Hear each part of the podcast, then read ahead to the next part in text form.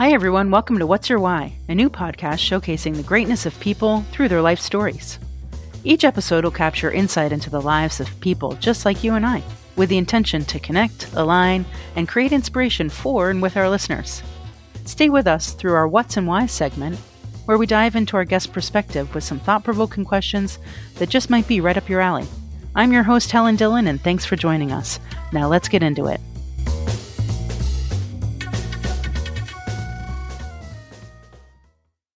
Today we bring you Carrie Thomas.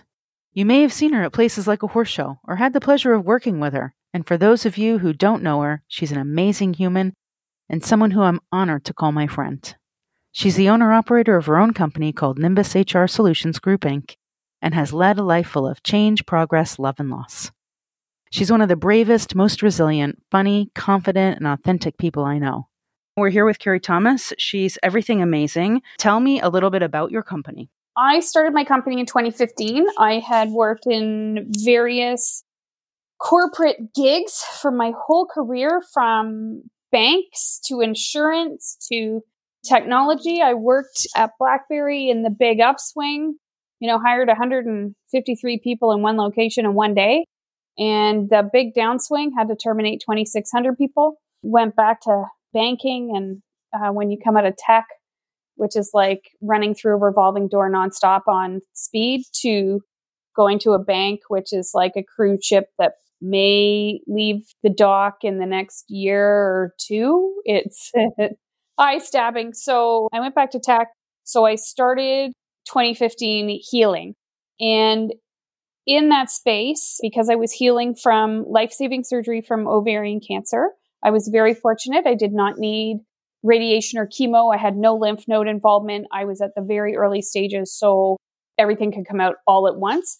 But when I was healing, I really had an opportunity to think about what was important in my life. And it also gave me an opportunity to live my life differently. And so, with that in mind, I found that the only way I could do that was to start my own company. What was it that made you realize, other than obviously your surgery, what was it that made you realize that you no longer wanted to work for somebody else? There was two things. The company that I was with when I got sick, when I was going to come back to work, they were downtown. They were at Yonge and St. Clair, and I was driving, you know, two hours from Oakville in there every day in traffic. And I didn't have it in me to to fight the traffic anymore. I didn't care. I wanted that those four hours back in my day. And they really didn't care about HR. So if I'm not going to be at the table offering some guidance and advice, you know, they really don't want a senior HR person. The last company I worked for, they didn't want to do the things that they needed to to be legally compliant, which kept me up at night and should have been a very strong concern for them and should have been a priority. And, you know, in my healing and wanting to live my life differently, I don't want to be with people that don't want to be with me. so that's really what it came down to is that if people are paying for my services, we have a service level agreement. This is what you can expect of me. This is what we need to expect of you. And so the expectations are clear. And so when people are paying for our services at Nimbus, we're all clear about what the expectations are and they care about the delivered outcome. Would you say that your employers almost that you outgrew them. Their moral compass wasn't maybe in line with yours. Oh, for sure. Full stop. And I think too, when you're running a business, sometimes you can blur the lines and be okay with it. And uh, after staring down the double barrel shotgun of life, I want to live a good life. So tell me about what that looked like, if you don't mind. Ovarian cancer, survivor, mm-hmm. surgery. I'm assuming that would be a full hysterectomy. Yep. Okay. What led up to that? Well, I knew I was sick. I had extreme pain. My ovaries were the size of grapefruits when they were removed, and they grew three centimeters every month. And uh, I also had a 12 pound tumor. So I literally looked like I was four or five months pregnant, and I would have to wear Spanx to be able to carry my stomach around. The pain was brutal. It was just awful. So that's the initial thing that led you to maybe investigate what was going on was just yeah. the pain and the uncomfort, all of those things. For sure. And when I went to an OBG, uh, he did an ultrasound and said, You need everything out now. Do not delay. And I delayed. I actually have a really good life. I've had an adventurous life. There is a, a Chinese curse that says, may you have an interesting life. And so I must have ticked off a lot of people because I've had a very interesting life and I'm okay with whatever the outcome is.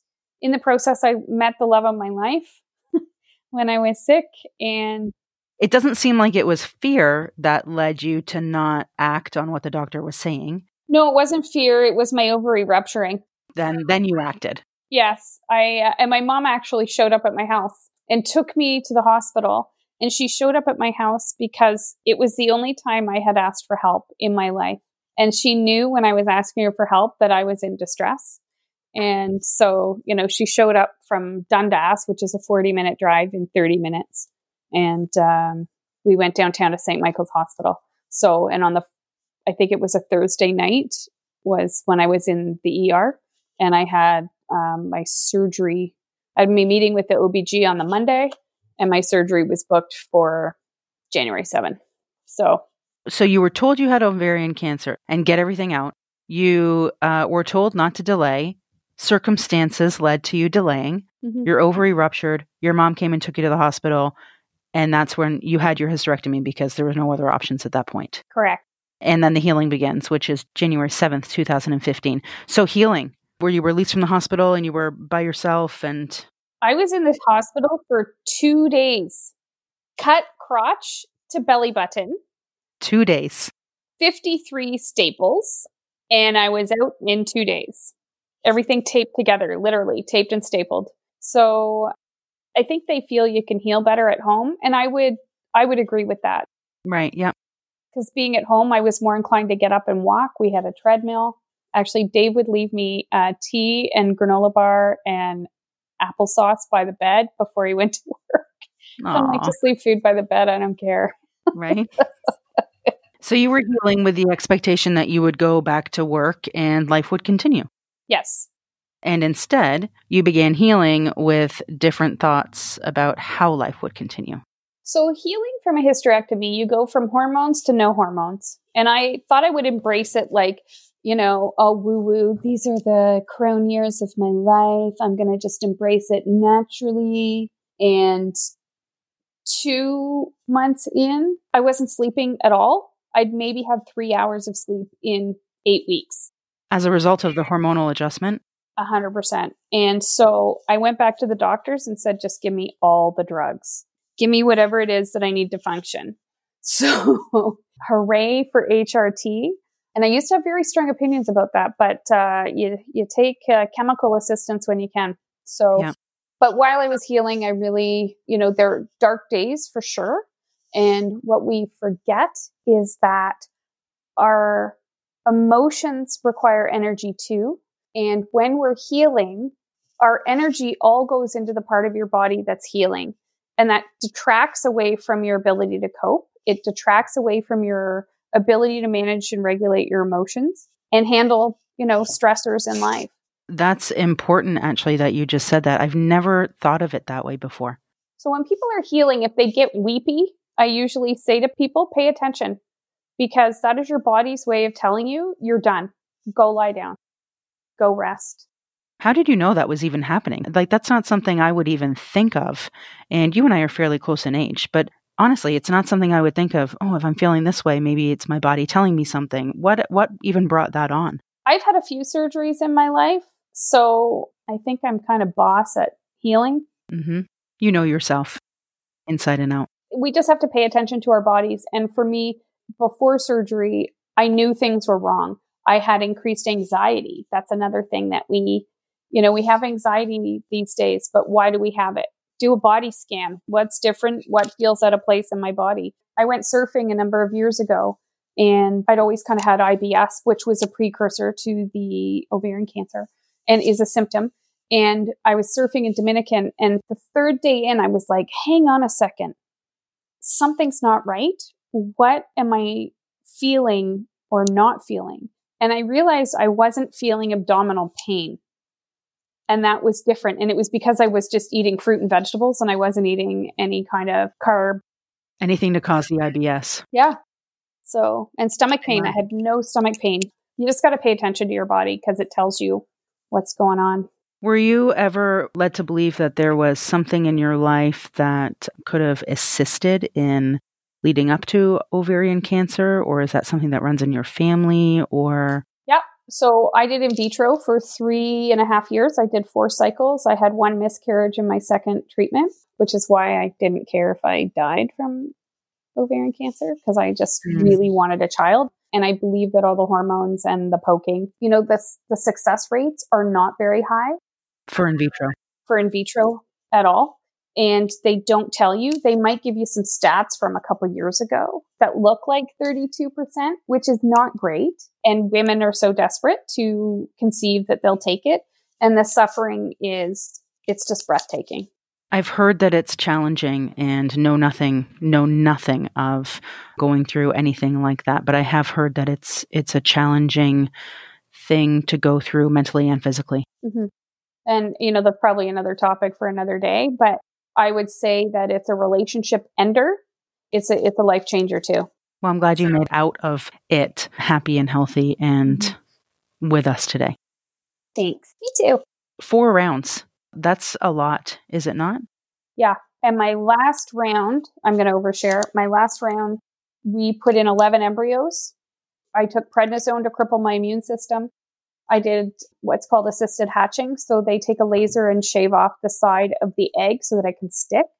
I had the equivalent of a colposcopy, which is like taking chunks of the uterus out so that there was something for embryos to stick to. I did acupuncture before and after. I did everything I could in that last go and uh, 11 embryos, which was very, very aggressive, but I was mm-hmm. also over 40. I went hard. I mean, I don't know what to say. And it, it did just occur to me when you said that I'm talking to you the day after Mother's Day, which is, I'm so sorry. That's okay. That's what I know what to say is I'm so sorry. You know what? There's really nothing to be sorry about. This is life. And you know, one of the things that I think is really important is, you know, it's loss, right? It's grief and loss. We are experiencing grief and loss with COVID 19 right now. I experienced grief and loss with getting rid of my reproductive system. I did want to have a uterus burning party, but the hospital would not let me take my guts home with me. They had to go to pathology, but I wanted them after and they wouldn't let me. so it's kind of morbid, but you know, if it's no purpose in life, I will say too that the pain that I experienced the day after my surgery was nothing compared to what I was living with before. Really? Oh, nothing. I asked the doctor if she'd ever seen a case like mine before, and she said one other in her career. And the woman couldn't sit in a chair for two years. And the day after surgery, she went in in the morning and saw her sitting in a chair. So I wasn't quite ready to do cartwheels, but I could do a mean saunter on the treadmill for 12 minutes. 12 minutes is even excessive at this point. Good for you. When we think about all of those things, and it's resiliency, right? Being accepting of change because it is a change in your mindset, a change in your way of thinking about the world. And it's about resiliency. You know, a lot of women I know women that have gone through it. Some have been successful, some have not. And the ones that aren't, some of them never get up again.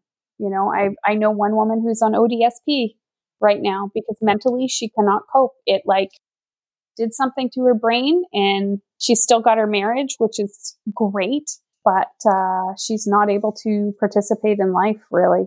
Life moments that are not only challenging, but just devastating. Mm-hmm, for sure. So during your healing, you did decide to start your own company, and uh, now's your time for a plug. Let us know about Nimbus HR Solutions. What's that about? Sure. Nimbus HR Solutions Group, Inc. is a human resources company. We do HR for small to mid sized companies on an outsourced basis. And my methodology for starting it and for service delivery is the same. I want small to mid sized companies to be able to have all the same things that a large company does without the price tag. You know, sometimes when a company is ready to hire someone, they'll give HR functions to the office manager who gives office manager type solutions that might result in legal action. Um, most companies are lucky, but usually when they hit legal action is when they reach out to me and say, "Hey, can you fix this? We got we got nailed in court." So that's what we do and why we do it. Excellent. www. NimbusHRSolutions.com. I should have really thought about that long website address before I made it. You know, everybody's comfortable with typing nowadays and figuring out where the letters need to fall. Carrie, I have to say that your story is awesome. I know that the first time we spoke, we talked about so many things. And I have to say, in all of your trials and tribulations, whatever those are and what it looks like, I'm so thankful that you're here with us. Really, truly. Not only because I get to selfishly call you my friend, which is much more than an acquaintance, which is what we used to be. Like I said, I'm so thrilled and happy and overjoyed that you're here with us, even though you went through adversity and negativity to get here. I'm honored and I'm lucky. Thanks. I And thank you. about you. What's the very first thing you have to do in deciding to start your own company? Make the decision and commit. Okay, after that, Ah, is it okay, I'm going to start my own company and I'm committed to doing that? Most people wouldn't even know where to begin. I found an accountant Right. because when you run a company, you need good financial guidance. Yeah. So, just like tax time, we need good financial guidance. And for me, finance is is the best business kind of partner to have. Right. So, I found a good accountant. Excellent. Is my first thing, and the second thing I did was uh, go after a couple clients, go after some people. And everything else fell into place after that. I just called some people I knew. We started to make, um, I guess, a web page. Maybe we didn't for the first little while. We didn't care about that. So we just went after clients because we wanted the work. Nice. So I just started talking about it to people. And that's what they say just start. You have to start somewhere. So just start. Yep. Everything else happens after the fact, but just start. Start talking about it, start believing in it, start committing to it, move forward. One foot in front of the other. Yes, exactly. And I think that's, you know, not just true for starting your own business, but it's true for life. hmm It's a life lesson. Just keep putting one foot in front of the other. Exactly. And now we've come to what some would call the very best part of the show our segment appropriately named What's and Why's. It's where we get to ask our guests some questions that inquiring minds want to know. So without further ado, I bring you the What's and Why's for your listening pleasure. So, my first question is Who do you look up to and why? My who and why is um, John Candy. hmm And I knew him when I was a child. I used to, I babysat for him. He was part of Second City, and I have a family member that was also part of Second City. And he was at my house about a month before he died.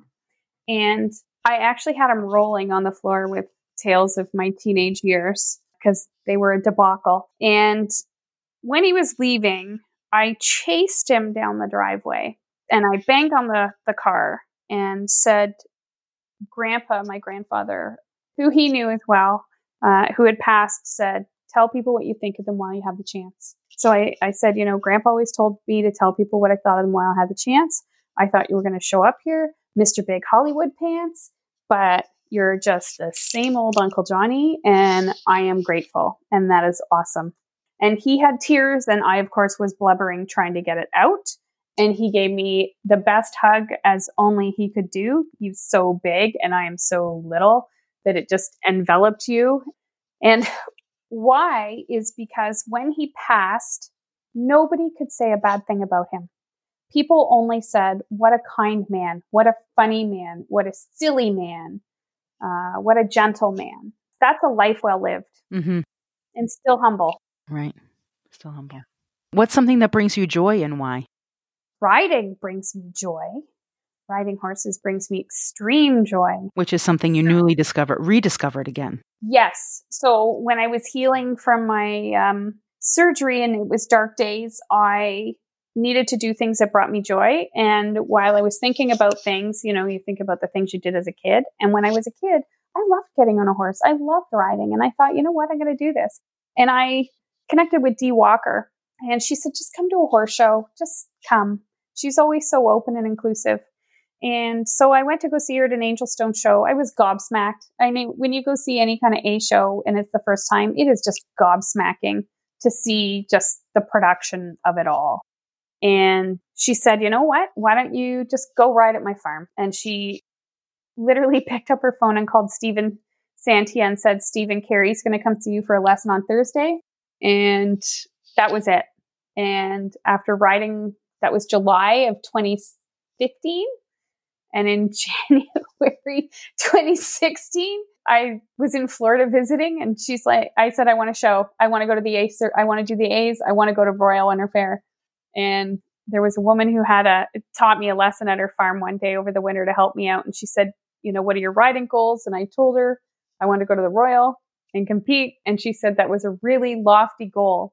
And as upset as I was at the time hearing it, it is a hundred percent accurate. Yeah. I just was so like, nobody tells me that's a lofty goal. I got to go do it. So, uh, Dee Dee, you know, set me up for success in every way, every way from the horse to, you know, I did three shows in the adult beginners and I did three shows in the adult lows. And then I did three shows in the adult three foot, which is really, you know, the division I belonged in. And I had exceptional placings, I think, for my first year in each of those divisions. So, did you end up going to the Royal? I did in 2017. Right. I uh, t- 2017 I I leased the lovely Romeo that I ended up buying last year, and we got to the Royal after some broken bones because falling at 47 hurts. Occasionally, only occasionally. yeah, uh, I have uh, some broken fingers and uh, some broken ribs that I will forever remember Romeo nice. by, especially on rainy days. Yeah. so, yeah. When you look back through your life, what decision brings you the most happiness and why? I'm going to generalize. The decisions where I chose myself, not selfishly, but I made decisions for myself, are the ones that brought me the most happiness. When I went to university, I thought I needed to go to Western. It made me miserable. I went to Concordia, which was completely outside of my comfort zone. And I experienced great success there and had amazing, amazing learnings. Taking improv, I did it. It terrified me, but I did it. And I did it so I would be comfortable in moments where my hands sweat because it really just made me okay with being awkward and things flying out of my mouth because right. that's who I am. So just I'm more comfortable with it now. Right. You know, riding, the decisions I made where I had to choose myself and my well-being, those are the ones that brought me the most happiness. Very insightful. Quitting smoking, that was another one. Oh, that's a huge decision. Mm-hmm. That's a huge decision. I smoked for 20 years. And when I realized it, I was like, that's got to stop. Yeah, yes. right? Good for yes. you. Oh my gosh, I'm yes. so proud of you. Oh my gosh. Good for you. It's been so long. I was the most non smoking smoker. The most non smoking smoker? Yeah, I would just hide. Oh, that's okay. Yeah. No, I smoked every day, every day, but non smoking, hiding in corners. Oh, yeah. Around buildings. what is something that you feel people get wrong about you and why? Two things. I'm going to use two words. One is intent. Uh, what I mean by that is sometimes I do things in a strong way, and people might feel that I'm, I don't know, maybe I'm more mindful of it now, but people might feel that I'm mowing over them or I'm bulldozing, and I, it's just my need to make sure they're okay. And so my intent is always love first and the care and well-being of the people I'm around. If somebody needs help, I'll do everything I can to make sure that they are okay and can stand up again. The other word I'm going to use is vulnerability. And when, if I, I used to say to the, the stepkids I raised that if I'm yelling, it's because I'm in distress. I'm also a bit of a Jack Russell, right? I have a lot of bark. Right. So, um, if I do something that is offensive to somebody, it is because I am in distress. And I could be in distress about feelings of something that they've told me and a reaction to something they've told me that I, you know, my heart is broken for them or I want to help them or, and I don't know how or, so I would just say intent and, and vulnerability. Right. Very good. Who would you like to hear on What's Your Why as a guest and why? I have a couple. One is Dee Walker because she is a pretty talented, remarkable woman who has just built so many things. And with her son, Sam, who's just a remarkable writer, we know where he gets that from. Bobby Reber would be somebody I'd be interested in because she's been through stuff mm-hmm. in life. And Audie is someone I'd like to hear about too. She is like a phoenix right now yeah. um, with her life situation. It's a lesson in resilience, right? It's about resilience. I think sometimes that's what life throws at us, yeah. And learning mm-hmm. how to mm-hmm. be resilient is one of those things. And we all wish that we knew it when we were 16, but unfortunately, I think mm-hmm. that we don't really learn it until we're 30. Yeah. Or 40, 50, or 40, 60, 50. 70. Some of us never learn it, but those are the lucky ones that don't have to learn it, right? Yeah. Amazing. Well, you've given us a ton of options and a lot of really great insight. And uh, again, I need to thank you for joining me today. It is my privilege.